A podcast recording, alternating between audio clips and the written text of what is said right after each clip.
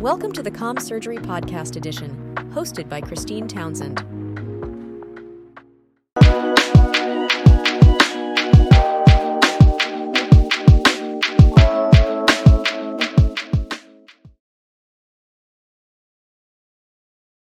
Right, we are here finally. Wonderful. Welcome, everybody. My apologies there if you caught the tail end of our technical snafus. Um, I am Christine Townsend. I am the host of the uh, wonderful PIO Toolkit uh, Comms Surgery, but I would say that. Um, so let's uh, put some chat uh, on there. Okay, we've got chat going. Um, I am so excited about this one because I know everyone here on our panel is wonderful um, and a lot of fun and so good at what they do. Otherwise, I wouldn't have them on here. Um, I can't keep saying everyone's my favourite because then I'd just be the worst mum in the world. But um, I'm very excited to have these people here because you've got, um, I would say, there's a really excellent um, thread of fire through this, if, if there were such a thing. And I'll, I'll let everyone explain what they do. But this is your opportunity to ask people some questions that have maybe been troubling you or bothering you, you just want some feedback on, but you've got some outstanding expertise here. Um, I always learn uh, an awful lot from my panel um, that I have in, and I know that today is not going to be without exception. My English is terrible. Anyway, greetings from Austin, Texas. Christine Townsend, your host. I'm going to start going left to right. Caitlin Justesen, who are you? Where are you? What do you do? Who am I? Where am I? And what, who, what, when, where, why? Um, I am Caitlin, and I serve as the Executive Communications Advisor at the Federal Emergency Management Agency. Um, and if you just break that down, I have the absolute honor to support the administrator, the deputy administrator, and the chief of staff uh, with anything and everything related to their communications. So it's been great. And I am currently in my office in Old Town Manassas, Virginia. so that's where I'm at. Wow, thank you very much. Look at all those fancy certificates. Um, John, we are so excited to have you. Tell us about who you are, where you are, what you do. Hi, well, good afternoon from uh, Greater Boston. Um, I'm John Guilfoil. I am the uh, founder and principal of JGPR. I'm a former Boston Globe reporter and spent the first couple years in PR as Mayor Menino's deputy press secretary in Boston and uh, learned an awful lot during that period of time and uh, actually found myself uh, at the finish line, near the finish line of the Boston Marathon during the attacks in 2013, and was one of the first PIOs activated during the response and the continuous effort that went on uh, during the uh, the attacks and the manhunt and the rebuilding uh, and reopening of the city after that. Uh, I left when the new mayor came in and founded JGPR, and today we do on-call and contract PIO, PR, communications, crisis, and web work for police, fire, and municipal governments in 41 states. Thank you, John. And uh, yeah, I can't wait to hear from you. And I hope people have got some great questions for you also. Um, and I'm going to move on to Rita. Last but by no means least, of course, please, Rita, who are you? Where are you? And what do you do? Right. Uh, I'm a battalion chief with Indianapolis Fire Department. I've been a firefighter for 29 years and have served as the PIO for 15. So I am in Indianapolis, Indiana. Well, um, I must say, Rita, I think you're probably the most glamorous firefighter I've ever met. Um, oh. I, even Thanks. after a barbecue, I look a complete mess uh, compared to you. So uh, I'm very pleased. And I think you've kind of uh, done yourself a disservice because you haven't really explained an awful lot about what you do. But I'm sure that as we ask you questions, uh, your amazing expertise and experience will shine through. So I'm actually going to uh, stick with you uh, for our first question because I know this is something that's really troubling a lot of people um, and it, it's around budgets and resources. So PIO staffing often at a minimum you um, have to deal with this all the time. Um, so when you've got tight budgets or no budget in some cases um, you know the the pressure on comms is an all-time high for sure. Um, how as a PIO do you continue to move the needle forward without burnout, without you know lowering standards. And I think um, quality, keeping that quality high. How do you do that to meet the ex, you know expectations of everyone, not just the media, but you know what what what do you offer as advice for people in that position? Yeah, so you know, we all in this genre have felt the expectation of what's happening in our environment as a communications person exponentially just get bigger and bigger and bigger. I mean, when I very first took my position with IFD or accepted to be the PIO, um, you know, we were still using pagers and a desk phone, and there wasn't a whole lot of uh, communication outside of people coming on scene or um, just face to face communication. And now it's just blown out of the water into all kinds of ways that uh, they expect communication to be given, right? So the advent of social media and the 82 ways you can communicate um, with the cell phone, with a computer, with all of that stuff. And then you have the creative aspect that requires you to learn and manage and be perfect on using every single app out there. And as the apps change, and it just keeps changing and changing and changing. So, in answer to your question, I am the only PIO for IFD, and I am doing all of the things. I'm doing all the video, all the communication, all the pictures, all of the community events, all, all of the things. And what it's kind of required me to do is do a lot more self care than almost I'm comfortable in doing. I have to really force myself to say it's okay to step back a bit and not be a thousand percent for every person that asks me for something, whether it's internal, external, whatever, which it to me kind of feels like I'm lowering my standard because I'm a little bit of a perfectionist and a workaholic and all of those things. But I've had to force myself to really just say, listen, Rita, it's okay. The job will still get done the media will be happy the chief will be happy internally they'll be happy and um, i think it's just a constant internal dialogue that you have to keep playing over and over and over i don't have a budget i don't have a single dollar allocated to my position i don't have a single person allocated to cover me you know all of those things and i'm not I'm not whining. I'm just saying that's the reality of the world I live in. So I've had to manage it internally a lot. And I, I hope that rings true for some of the people because it's, uh, you know, I rarely give myself days off or time off to do that. And I and the more that I've done it, um, it, it, feels really good to be able to do it and walk away for a minute and say, you know what, they're going to be just fine. It'll be fine. Mm-hmm. So I, I, don't know if that answers your question or not. But no, I think you. I, I think self care is okay. Yeah, I Say think you've again. actually touched on two important, very important points. Uh, Self care, absolutely, and that's something I'm a massive advocate for, having burnt out myself, and um, you know, really, really struggled with that and trying to be all things to all people. Um, but I think yeah boundaries are so so important culturally boundaries are not uh, particularly strong particularly in i think emergency services and you know public safety because we feel we have to be there all the time for everyone um, and also um, you know the the whole the self-care thing you it's it has to be uh, quality over quantity and that's and I agree with yeah. it. You know, you, it, people yeah. will still be okay, and uh, yeah. you're okay. Um. And actually, I'm going to stick with this kind of question because I'm sure John, I'm going to go to John on this one um, because I know you work with a lot of uh, smaller agencies and they, I am sure, have this issue, and that's why why you're around and you've been very successful with your your um, business. So, what what advice would you give in this sense when you've got people that are, are the so you know solo PIO no bid no budget? How do you keep that quality up there? So, you know, I, I, put this out on on LinkedIn or Twitter almost every day. I mean, you know, every day is a training day.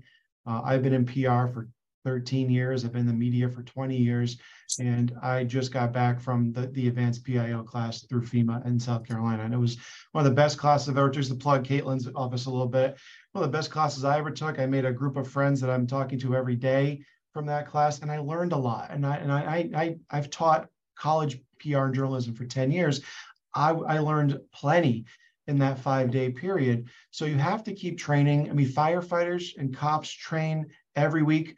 Um, even if you're a small call department, you're going Tuesday night, you're training, you're learning how to do things, you're cutting cars apart. PIO is the same thing. If you don't get better, you get worse. And we've been really lulled into sleep for, by two factors the last decade. The economy's been terrific for the last 10 years, and Facebook and Twitter have dominated. So if you only use Facebook and Twitter, you've been fine from about 2009 to now. And that doesn't cut it anymore. Facebook was really taken a dive. They've gone up a little bit because now Twitter's taken a dive. But what we forget is, and what a lot of us remember is uh, before Twitter and Facebook, a hundred other social networks died. Um, a, a, very quick death to get us to that point where they had there was some dominance. So training. I mean, my you know my clients all have PIOs, and we work with them, and we we train with them, and we assist them. But in almost every case, the PIO has seven other job titles. Um, very rarely do I encounter a department that has a PIO who's just the PIO. And it's often a civilian that they, that they had the budget to hire in some cases, or they're a big city. Um, so being able to find the time to focus on your PIO job, the way you focus on your accreditation or standards job is extremely important to keep up with the current trends. Yeah, absolutely. And it's one of my bugbears is like, why are you a PIO and then something else? It's like it, it needs that focus. It's such a tough job to do. And um, I'm going to move to to Caitlin actually, because you're kind of at the, the other end of the spectrum in terms of resources, but I imagine that you have a real diverse kind of um, you have to be so reactive and you have to mobilize people very quickly and have a lot of people very quickly and then it kind of goes away again and so it's either peaks or troughs for you and so from that other perspective what kind of advice would you give on this um, this question in terms of keeping that quality high even though i imagine burnout is a massive thing if you get deployed in fema to a hurricane situation i see you go all over the place um, but nowhere like a holiday. so how do you how do you keep quality up when you when you really your resources, whether it's financial, mental, emotional, whatever, how do you do that? Yeah, I think it really comes down to looking at your most important asset, which is your staff, right? The administrator often says that our workforce is indeed our most important asset, and it's true. Um, our reservist workforce is primarily our first responders into a disaster um, well, the first on the ground are usually our USAR teams, and they do heroic work. And you know, they are the, the they are the faces of the response when we are first on the ground, and they have trained PIOs right embedded, and they're coming from all over the country in those specific task forces. So they're really trained in those first couple hours to get that information out when it's really important understanding how many people we're looking for and what communities we're targeting our efforts in. Then we transition into this period of uh, the days and the weeks. Sometimes response lasts into the weeks, but the days and the early weeks where we do have FEMA staff working really closely with the state. So we often lean on the state and our locals to be the primary messenger. And then we get into recovery, and that's where FEMA staff are much more visible, going on the record with local newspapers. National stuff will usually handle at the headquarter or regional level, but um, we I, you know, from my time in the field, I think there's a huge advantage to cross training the staff that you have deployed to the Office of the External Affairs, right? So we have multimedia specialists, uh, we have folks on our translation desk. And so finding a way to get them more integrated and out there and able to tap into those communication skills. So when we are short staffed, um, basically anybody has that toolkit in their back pocket so they feel confident going on the record um, in front of the news outlets, which uh, with the amount of disasters increasing, communities have very unique needs. The, the challenges we're facing, it could be a housing challenge, it could be mitigation issues, you know, months and even years after the disaster ends. So I think looking at the folks that you have at your disposal at that moment and empowering them to expand on their skill set and we can apply that across various landscapes is really probably our best our best bet at this time and listening to them when they need a break because burnout is definitely something that we're addressing not only in emergency management but i'm sure as rita can attest to fire service ems law enforcement and even our voluntary agencies right that are out there and usually the first on the ground and filling those gaps that government just can't sometimes. Thank you. And i think um, the skilling like multi-skilling people who maybe it's not their primary role in comms. I think um, it's something that a lot more people are coming around to because I know, I know, I think we all know communicators are massive control freaks. So it's like, well, only I can write this press release and only I can answer the phone to the media. When in actual fact, there are transferable skills that you can kind of train other people to have in their back pocket that might not necessarily be the st- strategic stuff, but certainly the tactical stuff. And I think that um, in my experience, when I have kind of found a handful of people that I can trust to do something on an aide memoire or a, or a checklist, the, that takes away a lot of the stress of making those either strategic decisions or the creative decisions. And Rita mentioned about being creative. That's exhausting. I mean, obviously I am massively creative, but no, in, in all seriousness, it is when you have to use your brain in a different way, it does take it out of you. So um, I think you, you really touched on a very important point about um, making sure people are multi-skilled so they don't, there isn't burnout. And I'm going to stick with you, Caitlin, because um, you talk about, you know, burnout and actually from that comes, you know, morale. It must be really tough for people who have to deploy, go out on the ground and see this you know, and I've seen you say it before on your posts on LinkedIn, like devastation, the impact of that. It must get you down. I mean, when I was a police officer, I was going to something, I was there for half an hour and I'd go away again. But when you have that constant, you're there, you're there for what, weeks, days, weeks, sometimes longer. What, how important to you and also all those you work with um, is it that you get an agency leader in internally uh, in front of the workforce to sort of boost that morale and, and how would you go about doing that? Yeah we're really fortunate and, and in my position to kind of have a unique insight into what the administrator's priorities are with the workforce right?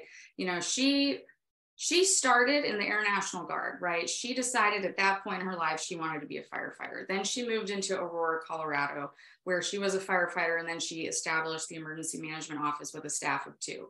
And then she moved on to new york city and now she's she was with FEMA prior before the administrator, led an IMAT team, so an incident management assistance team. One of those teams we send out to our, our really, really big type one disasters. And now here she is as the administrator. So we're very, very fortunate to have somebody who understands that local perspective and the shortages and resources that we often have. Now, at the federal level, we do have a strong workforce. We say we have over 20,000 emergency managers who are dedicated on helping people before, during, and after disasters. A smaller number of that are our field staff who absolutely are on the ground, and they are the ones that are walking through survivors. Looking, I mean, they are literally on their doorstep, if there's even a doorstep left, hearing their stories of survival, the challenges they're facing in recovery, and these things 100% take an emotional toll on you.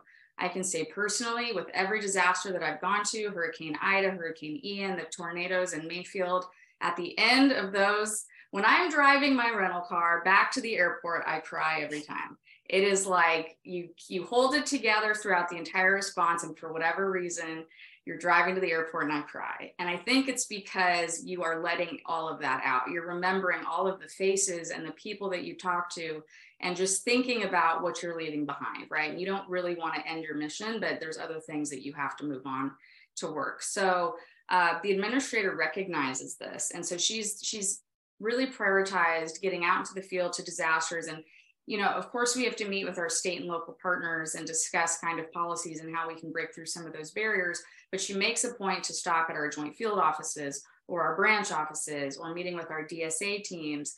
And she's a huge proponent to talking to our fema corps staff. And those are younger adults age 18 to 26 who basically work for free. Um, and they it's it's kind of like an internship and you're a disaster disaster you work on a small team. So she recognizes their needs and although that there's no there will never be a set of words that's going to impact each person who's listening to you when you're speaking to large audiences what you have to do is try. And that's what she does. And as long as we can continue to get her out there and spread that message of you are the best. I mean, we just have to look at President Biden. He looks to FEMA over and over and over again because he knows we're capable to handle really complex situations. And that that's an honor to understand. And that's also a recognition that our landscape is growing, it's changing, it's becoming more complex. The challenges that we're facing are impacting us personally. So all we can do is continue to turn to our leaders, give them that opportunity. And that's kind of my job to identify opportunities to get her out there and make the biggest impact in the in the way that makes the most sense right? And the message has to be transparent it has to be honest. She's very good at delivering that. And so i'm i'm curious as to how you would say for example you didn't have someone who was as willing to do things like that. Um, and i'm sure we've all had this where we've got leaders that need to be out there but are reluctant leaders maybe. How do you prepare them for that? Um, i mean I, I, i've met people that are naturals. They are there. They've been. They've climbed through the ranks. They know what they're doing. They know their people. They know how how it is. But then you get others. That, I, I just. I don't think I need to. How do you, as a communicator, um, persuade and cajole to get you have to, to be a cheerleader and i was a cheerleader for many many many years and the administrator jokes all the time. Whenever we go somewhere she's like this is my cheerleader and that's true. And so you have to look at the principal in front of you and get to know them on a personal level on, in, a, in the right way and that takes some talent but uh, pull out their strengths and just be their cheerleader and give them the, the appropriate tools they need to get out there. Don't force them don't force a circle into a square or whatever that thing is people say. Just build confidence in them, right? Yeah, sure. Executives get to this level and they're all the way up here, but that doesn't mean that they're comfortable speaking to people who are really vulnerable, right? So it's really you got to be the kind of person who can cheer them on and and instill that confidence in them that maybe nobody else is doing, right? So you have to be confident in your ability to make them feel comfortable. Wonderful, thank you. And I'm kind of going to circle back to something you said about when you leave um, emergency um, situations and get in your car and you cry. I mean, I've been there. Um, it's it's. I don't think anyone should ever underestimate the power of adrenaline mm. and what the physiological effect of stress can have on you. And it's not that.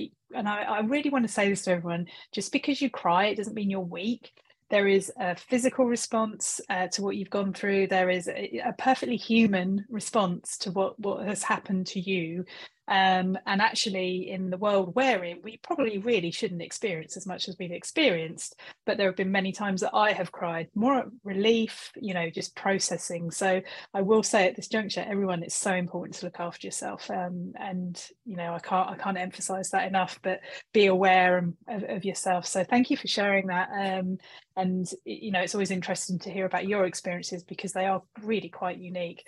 Um, and I'm going to move on to John because I know John, you have, as you said, you just finished your FEMA course, your your master PIO, um, and you.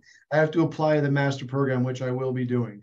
uh, my apologies, but you have been incredibly um, excited about it. I can see from your posts, and, and you loved it. I know that. So I kind of want to touch on a question we've had about um, more tactical stuff. And I'm sure this is uh, what you would have covered in your course. And in fact, you, you, probably already knew a lot of what you did. It's probably reinforced everything for you. But um, why is it vital for a PIO to report only to the sort of the top leader of an incident or the incident commander?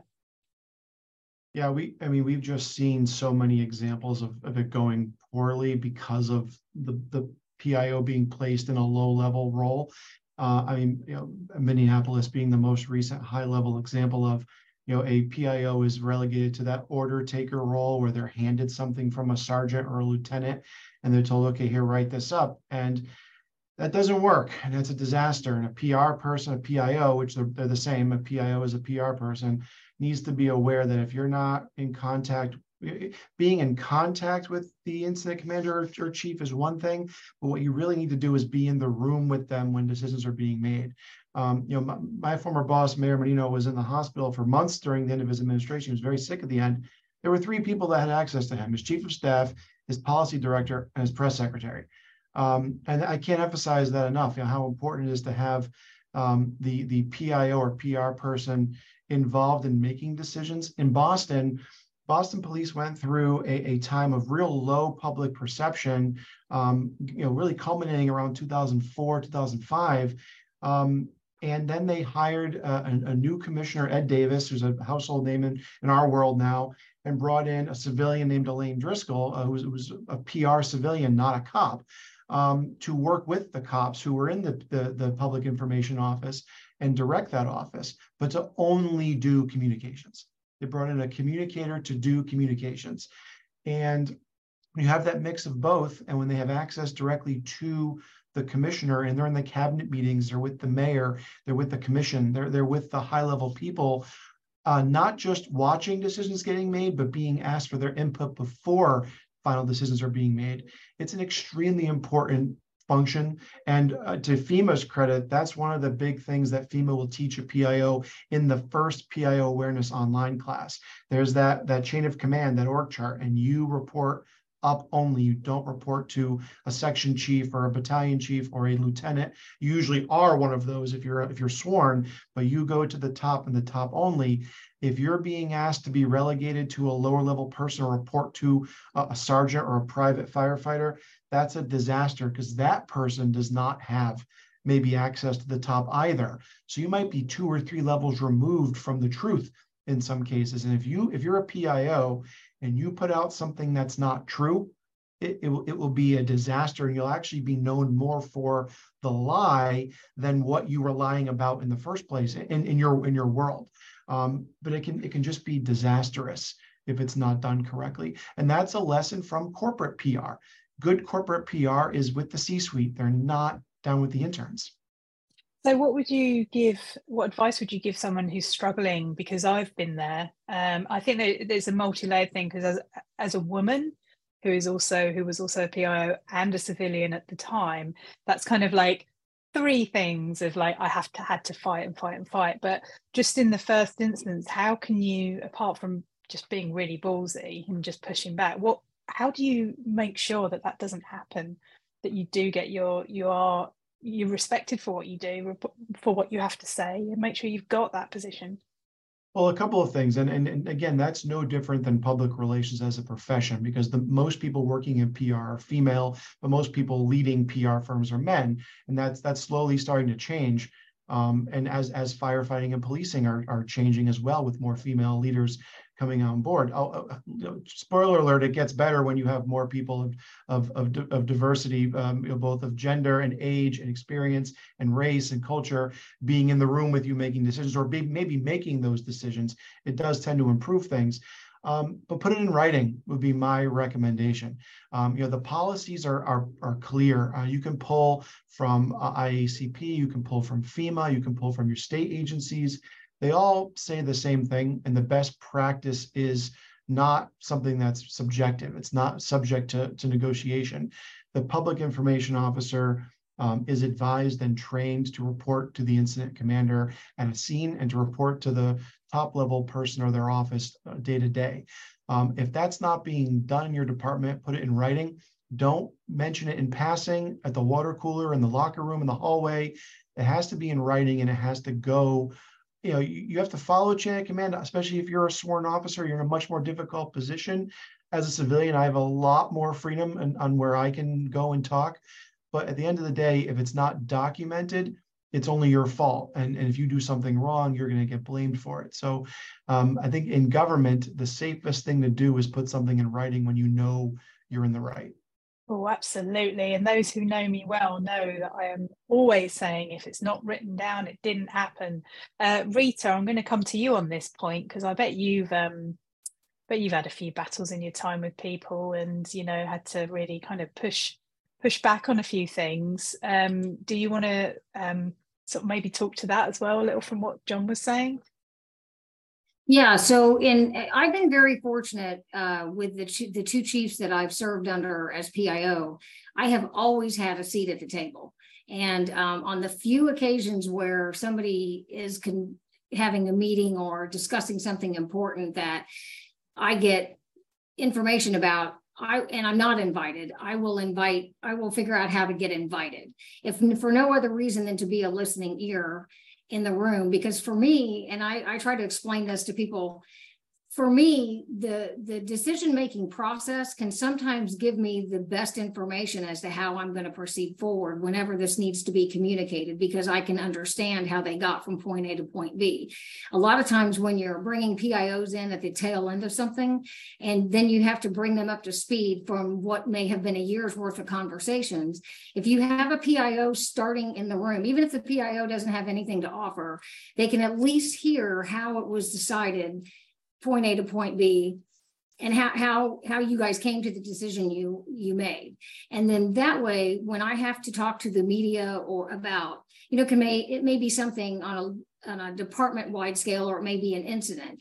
When i can listen to how investigators got to their made their decision or i can hear how the chief came to the decision that he made about a position that the department is taking on something i either know what not to say and how to steer away from the questions that I know were touchy and how they how people reacted during the meeting. Or you know I know hey this is going to be a good bit of information that will allow them to feel like they got a little bit more than just the perfunctory um, you know here's the basics blah blah blah blah blah. And with and this gives me a little internal depth. And so I was addressing a class one time full of chiefs, and I made that very statement. I said, you know, if you guys would bring your PIOs in on the front end instead of the back end, and it was like a light bulb went off, and they all went, oh, well, I never thought about that. So then they all started doing it, and they were like, this is really great because I don't have to spend two hours bringing them up to speed about something we've worked a year on. And so, um, you know, there's been very few instances where I've had to claw my way into a meeting, um, but I have had to, you know, there. I'm, I'm not. I'm willing to stop my if I if I hear something that I think, oh, this is going to be important, and and I need to be in the room, um, whether or not I'm a player or I'm just a listener. And a lot of times, you know, uh, I will offer an opinion if it's uh, even when it's unwarranted. But anyway, um, but I but I think PIOs need to PIOs need to be um, talking to their superior to their who, who whoever they report to and say you know this is why it's important for me to be part of the conversation it's not that i just want to be included there's an actual reason i need to be included and that is to absorb the process and how you guys got mm-hmm. and i think perhaps it's something that is it does come with experience as well having that confidence to say no i need to be in on this oh, um, oh 100 percent, hundred percent. And somebody like me who's um, been in this position for a minute uh, is going to feel much more comfortable because I only report to the chief of the department. So I've got an easy path. And he, again, he always gives me a seat at the table. But for newer PIOs, I think if you can say that during your interview, when they're asking you if you even want to be the PIO, hey, this is my expectation. I would like to be part of the decision making process or somebody that's in the room when you guys make decisions, just so it helps me communicate that outward. That's a really good uh, piece of advice, actually, just doing it in the interview before just setting out your stall. And I think that lends itself to thinking. I think a lot of PIOs, perhaps who are voluntold or kind of fall into the position, don't necessarily uh, plan the career out so much. So it it's yeah. beneficial to actually sit down and think, well, actually, what do I want to do? What do I want to achieve from this? Because um, it does happen by accident a lot of the time, pardon the pun, but um, you know, it having that time to think beforehand what do i want to get out of this let's lay this out right now so they know where i'm coming from. I think that's a, that's a really really good point um well, most, most chiefs don't really understand the national uh, PIO thought process and how PIOs across the country are thinking. And so we, as we network through all our individual classes and, and things like this, we hear what's happening in the PIO world. And I think that's important for us to communicate that because when they go to IAFC or when they go to Metro Chiefs meetings and they they talk about how things are communicated out from their department and they can say well this is how pios are dealing with these you know uh, dealing with these information things. And um, so it's all give and take. It's all good. But I think, you know, we just need to be better at at deciding what kind of PIOs we want to be. Mm-hmm.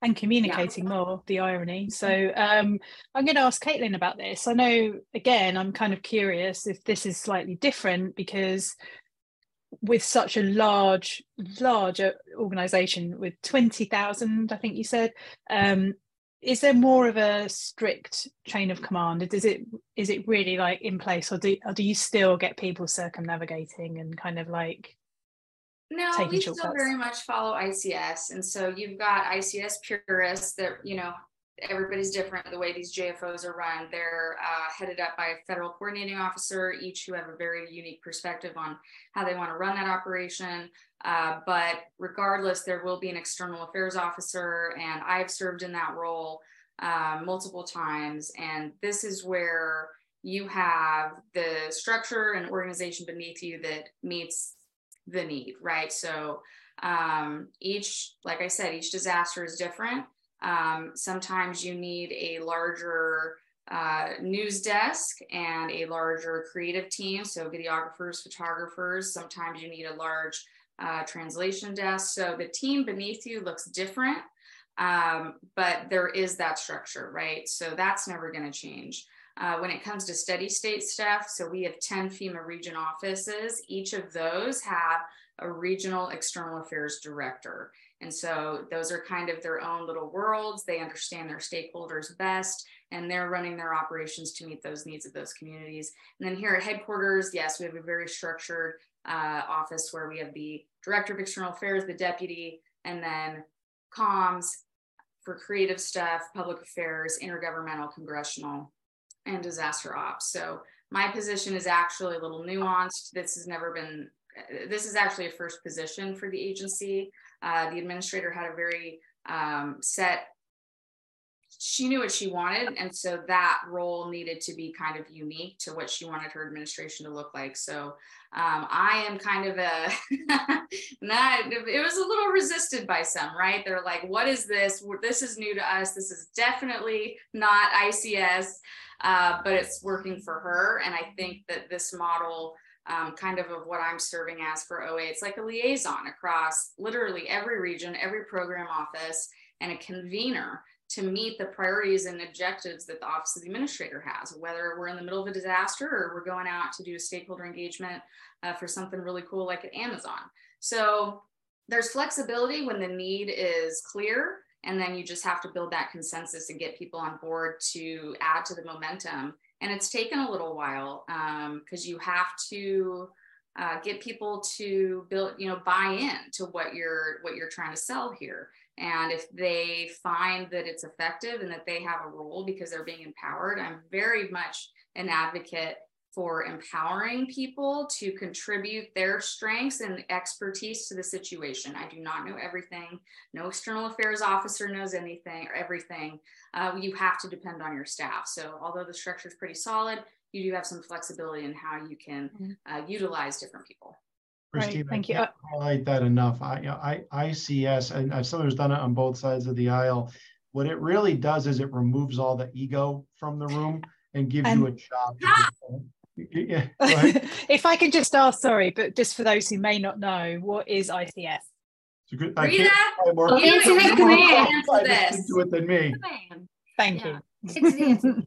yeah, and it's so it, it's so important to make sure that um, especially when you have, and, and, for all of us that are networking here today, when you come across new PIOs, that that is one of the very first things they understand because um, you can get really uh, in a in a trick trick trick spot if you have a, um, a large incident and everybody doesn't understand chain of command or incident command or unified command and all of the things, all of the terminology. So um, it should be priority number one for any new PIO to learn that system um, if they haven't, especially from the PIO perspective.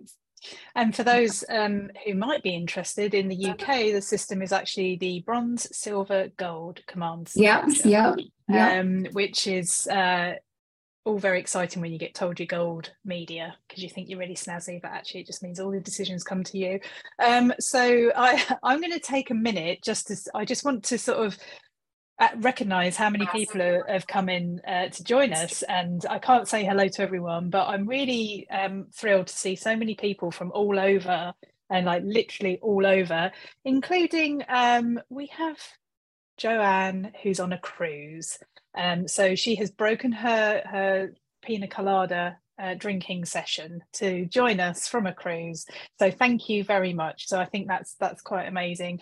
Um, but you know, I'm really just so thrilled that you're taking part. So if you have got any more questions, please keep them coming. Um, this is really really interesting, and I do have. Um, one question that I'm going to ask all of you about. Um, this is from Jessica. She's in California. Um, and she wants to I'll, I'll, probably stick i was going to start with caitlin on this one because um, you used to be a journalist uh, broadcast um, now so she wants to know what what you would uh, recommend to tools or training you recommend for public speaking um, skills. But what i want to say is and this is something that someone's always very, well people are generally quite surprised about pios in the uk never go in front of camera ever we are never the spokespeople. We never have media training in terms of, yeah, talking. We are the ones that find the people to do that. So people are always surprised when I say I'm not going on camera. I can't speak on camera. I hate it. It's just something that makes me feel quite unpleasant inside. Um, so I love that so many people here have that this natural charm it seems but i'm sure there's some training behind it. So uh, perhaps caitlin you can tell me because i could do with some help as well myself. So where did you get your training from? Are you just a natural talent? Well i that's what i went to school for. So i wanted to be a news reporter and my first call out of college was for fema. So i did a lot of on camera stuff uh, through throughout college. So any, I mean, from internships with the local Fox and Time Warner affiliates to I served as the spokesperson for the largest police union in Texas. That was a lot of fun. Uh, Texas loves law enforcement, so that was an easy job. Um, and then once I got to FEMA, I actually was like, you know what? We have an opportunity to do more on camera engagement during disasters. So I said, why don't we spin up a Facebook Live for Hurricane Harvey? And once a week, I sat on camera. We had our little, our little low budget uh, plastic background with its wrinkles in it. And we popped up a camera and I picked subject matter experts from across the office to answer live questions from people on like, hey, when are dollars going to start going out the door? What's mitigation? Um, I have issues with my application. So, what I would say is find the need within your organization for more if you're looking for on camera stuff or if you're looking for public speaking, get in front of your company, get in front of your organization, but you have to find a topic that is relatable to the people you're trying to talk to. So, okay, what's the need? Let's see. Um, my organization, not my, I'm just saying for you, like there's an organization that could get its message across a lot more effectively if we put our principles out there doing videos, social media videos, right? And so you pick a principle and you think you've got great, um, you have great uh, potential to really get your message across. Let's work together and I can help train you how to deliver this information most effectively, right? And so through coaching somebody, you're practicing your skills. And if you're given the opportunity to do on camera work, um, go home and stand in front of the mirror and talk to yourself, right? As if you're talking to a group of people. You have to like put away this um, you know idea. People are always like you're so vain. You're taking selfies. You're doing these videos. But listen if you want to be a communicator you have to win an audience over. And so like practice coach people find opportunities to talk to large audiences but be really polished before you do it so that you're invited back and your network grows and grows and you're identified as somebody who uh, people want to listen to. Thank you, Caitlin. I think speaking from my own personal experience, going out of your comfort zone is the key. Because when I moved to the States six years ago, I was horrified. I was horrified and frightened and just how I couldn't believe. And then a cultural, you know, how confident everyone seemed. And then I just went out and everyone spoke to me. And this is Texas. They talk to you, especially if you've got this accent. So I had no choice but to speak more. So, uh, and then I get to meet people like you guys. And it's just like, yeah, of course I can. I know I can. Yeah, I can. So, um, but John, you must train people to do this. You must have all the expertise and advice all day long. What would you say? Yeah, I mean, the most important thing is to be willing to do it. You know, I, I mean, I have chiefs that all I do is point the camera at them and and they do their thing. They're like actors. They know what to do. They know what to say. Um, for most chiefs, uh, our clients, I have to drag them kicking and screaming in many cases, and I'm okay with that because they they want me to do that. Um, as far as the training goes, the absolute best thing you can do is have someone record you and then watch it. It's not enough to practice. Yes, yes, I love that. That, that the crawling down your neck that you just experienced, having me having heard me say that.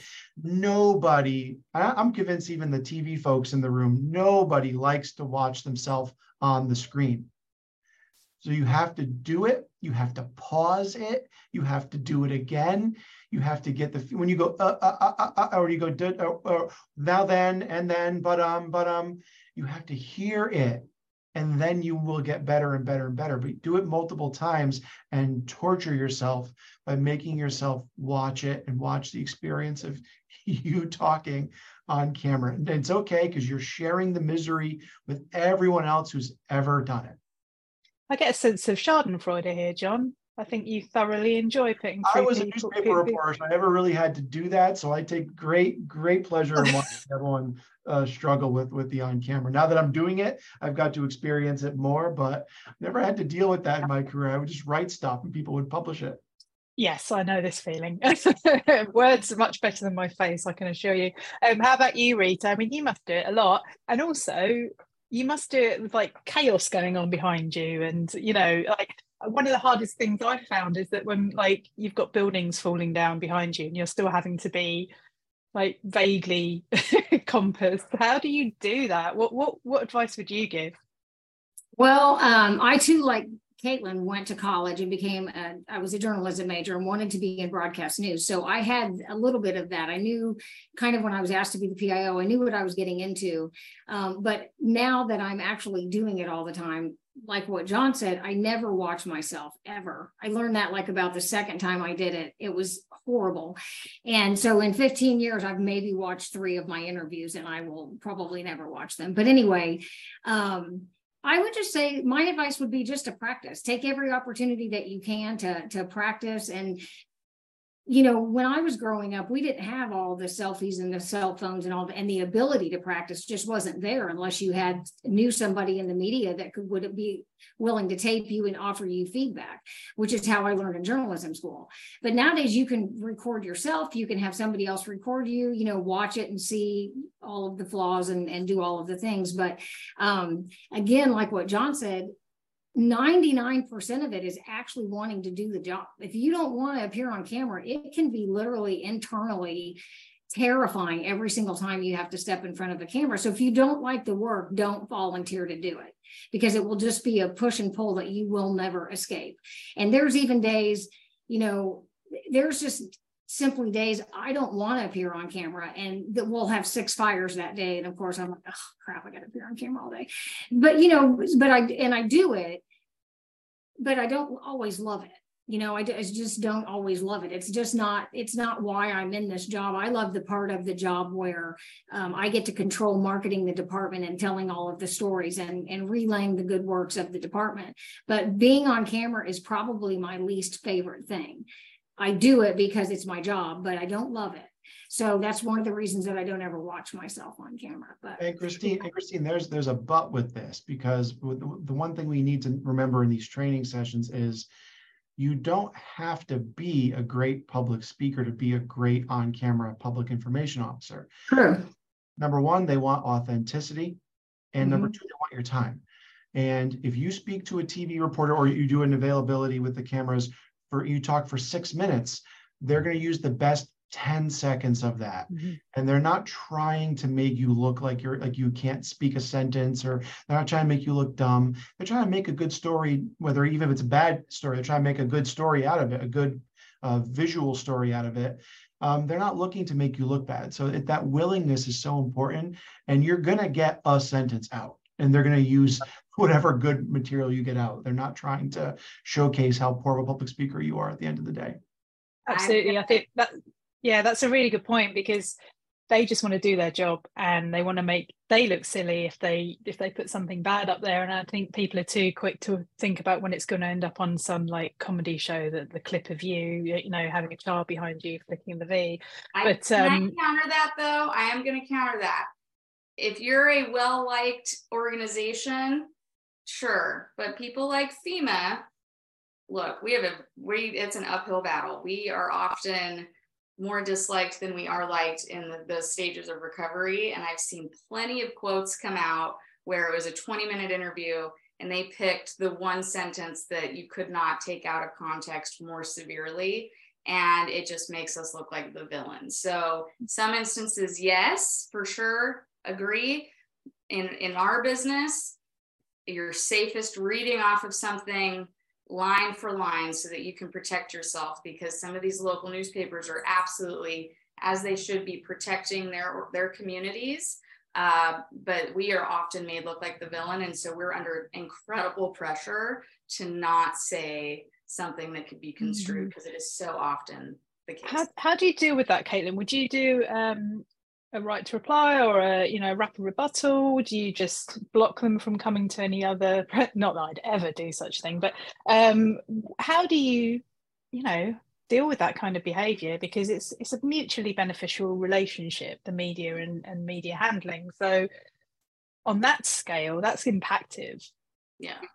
Do you call them out on it or just yeah you have to call them and say listen look i you know i thought we had a good conversation that day clearly people have been retweeting that quote. You can see the public's reaction in the comments on the story, whether it's on Twitter, whatever. And if they're if they're capturing that quote because it's so obvious that it's like once again it's a villain quote just call and be like, listen, we're not going to get anywhere in building trust within the community and with it, with each other if these kind of stories are making its way out there. Understand your frustration. We are all very much working together to make sure that we can get this assistance delivered, but this is really counterproductive to our mission, and we want to help these community members as much as you need them to be helped as well. Yeah, the, the mm-hmm. relationships. I mean, uh-huh. you know, back back in the day, the relationships were so important because you had these reporters that were there for 30 years and they cared about the town um, and they cared about the relationship. You're seeing a lot more of that revolving door in newspapers, especially right now, but TV too.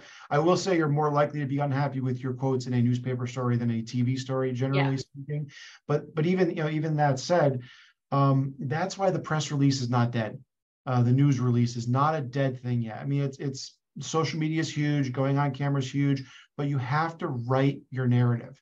If you don't have a document that summarizes all of your talking points that you publish on your website, on your social channels, that you hand out at the press conference, you run the risk of then either you know misspeaking and not correcting it soon enough or being misquoted um, by a journalist who, who maybe have already written the story in some cases. When you have that press release, you have an instant counterbalance to whatever they might put out.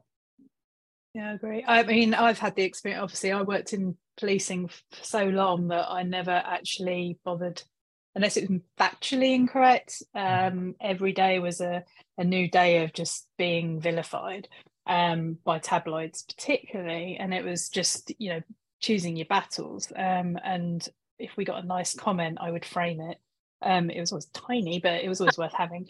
Um, how about you, Rita? Do you do you come up against that so much? Because I, I mean, I hate to kind of bring up the cliche of you know the fire fire are the heroes, police are the villains.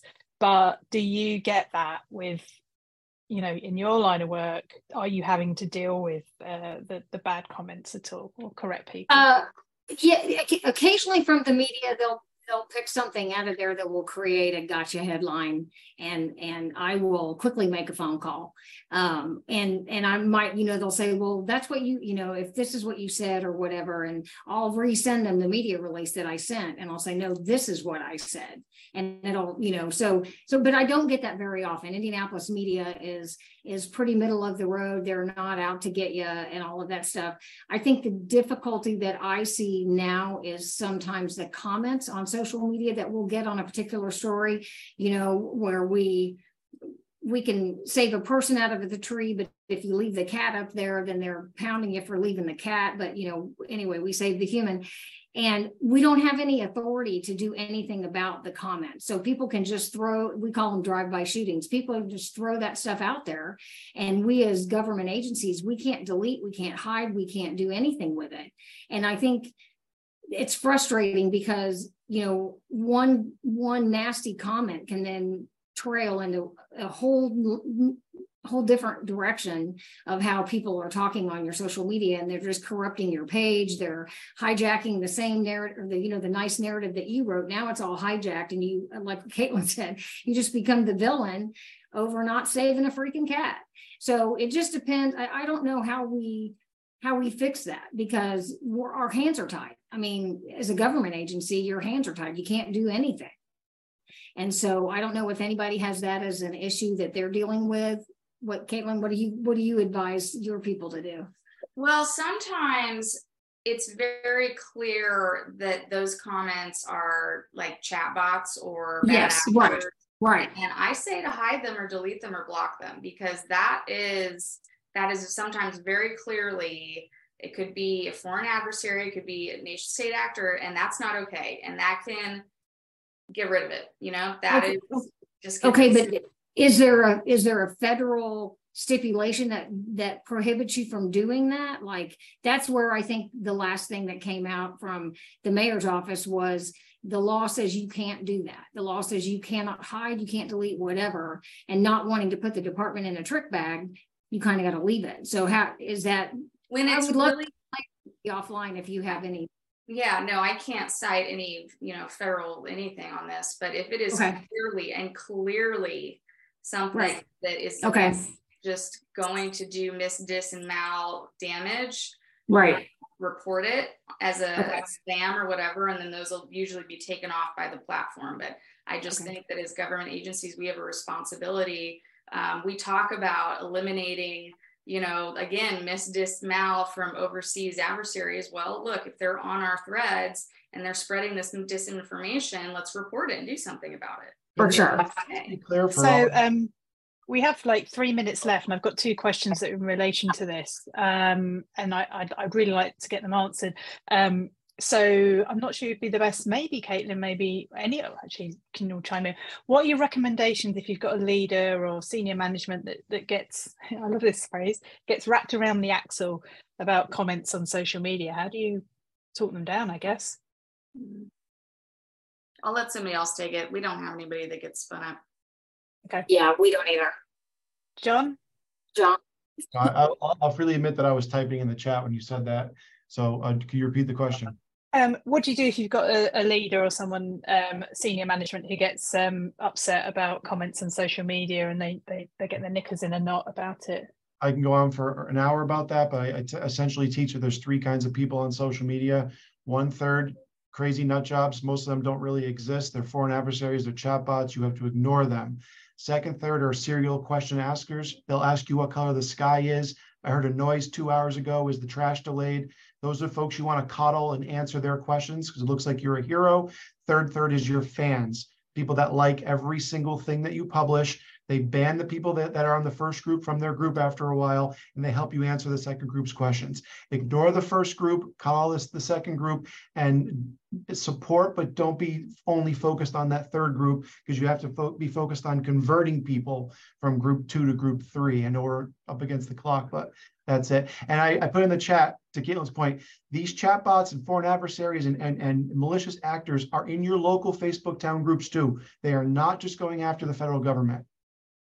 Yeah, I couldn't agree more. Uh, yes, um, thank you. Um, just one last question, um, and I think this might be a state by state. I'm not sure. I'm not a social expert.